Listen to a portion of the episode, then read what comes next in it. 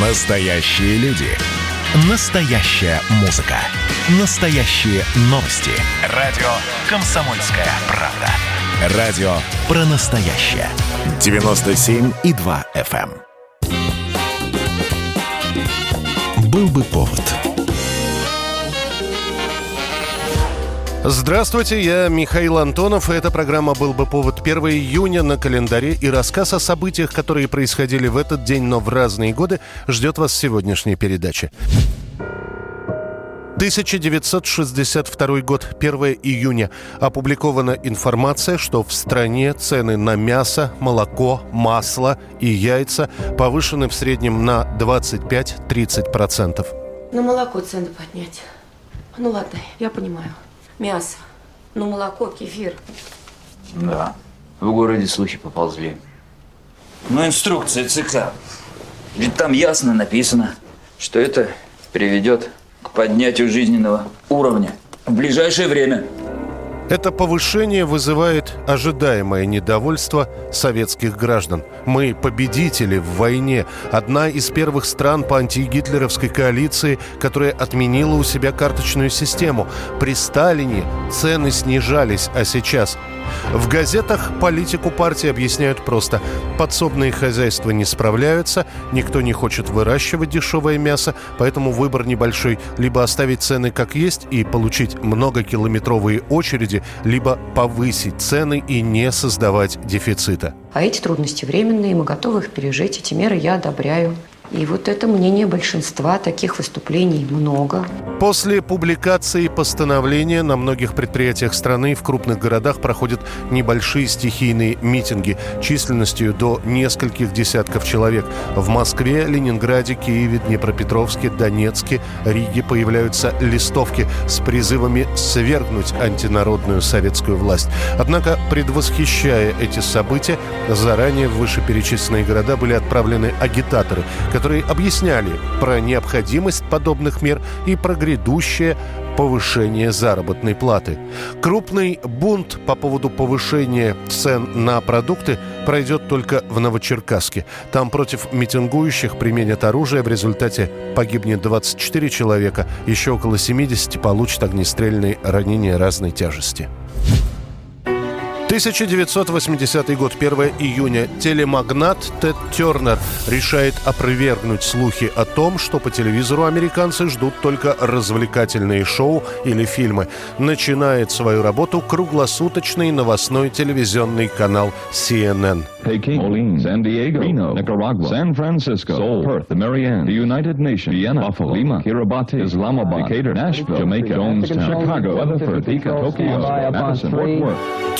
Тернера отговаривают от затеи открыть круглосуточный новостной канал. Никто не будет смотреть новости постоянно, говорят аналитики. На что Тернер отвечает, что это и не обязательно смотреть их постоянно, пусть смотрят регулярно. Меня это устраивает. И действительно, первые годы CNN работает в убыток. Несовершенство связи, проблемы с доставкой телесигнала из других стран – все это видно и слышно в прямом эфире. Для наполнения канала требуется много новостей, а соответственно и много людей, которые бы их готовили. Поэтому штат CNN изначально процентов на 20 больше, чем у других телекомпаний.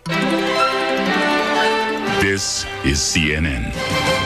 По-настоящему популярным телеканал CNN становится в 1991 году, когда практически в режиме реального времени CNN показывает начало войны в Персидском заливе. С тех пор именно CNN – главный мировой информационный телевизионный канал.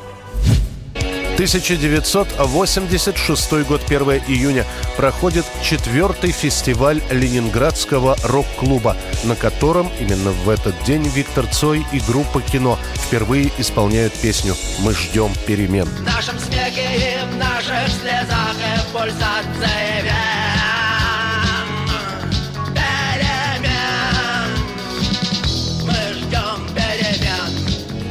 Правда, открытием и хитом песня «Мы ждем перемен» тогда, в 86 году, не стала.